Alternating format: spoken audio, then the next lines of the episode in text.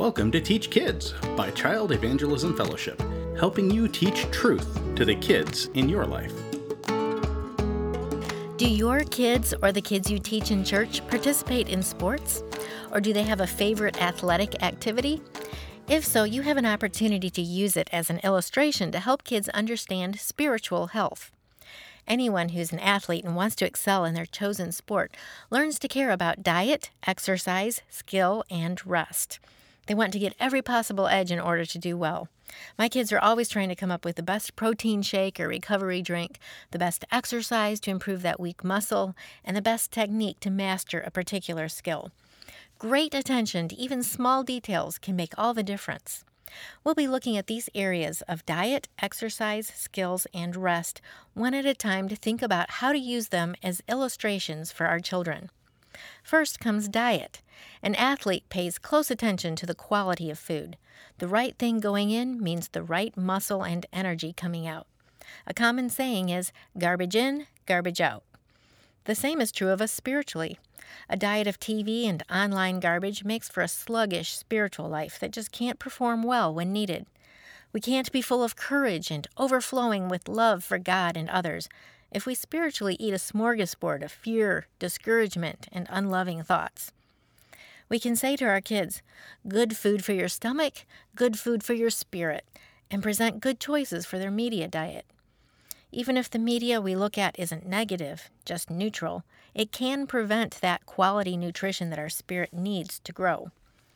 Definitely take precautions to guard your children from garbage they can access on devices. Do your best and then assume it's not enough. They will stumble across bad stuff or be shown it by peers. Teach them to make quick, good choices and enjoy the result of a clear conscience. Watch their spirit. If it's going downhill, they're probably consuming something unhealthy. When my oldest son was a teen, there was a particular time when his attitude took a nosedive. I swiped his device, listened to the most frequently played song, and was horrified at the screaming anger because it was from a supposedly Christian band. He was not happy about having his favorite song deleted, but a few days later admitted he felt much better. We didn't have a rule that all music had to be Christian, but when my daughter seemed down in the dumps, I suggested she choose only Christian music for a while and see how she felt. Making it her choice gave her the opportunity to compare and take responsibility for her spiritual nourishment. Besides thinking about the quality of our food, we have to think about the quantity of food. In the same way that our body is dependent for food, our spirit is dependent on nourishment.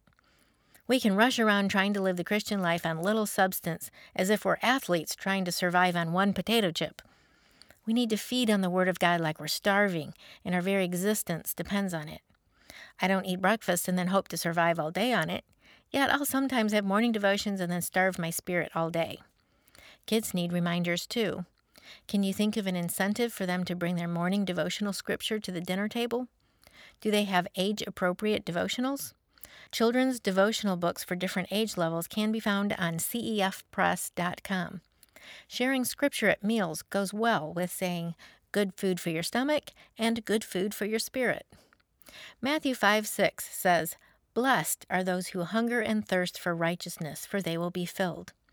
Teach kids to recognize that their spirit is hungry for God's goodness. When an athlete is working out hard, more nutrition is needed. There are emotional signs that our spirit is starving and needs more.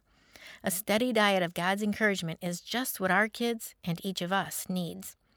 Next time, we'll look at spiritual exercise. If you missed any episodes, find them on the blog at cefonline.com. Don't forget to find devotional books for kids at cefpress.com. Teach Kids is brought to you by Child Evangelism Fellowship.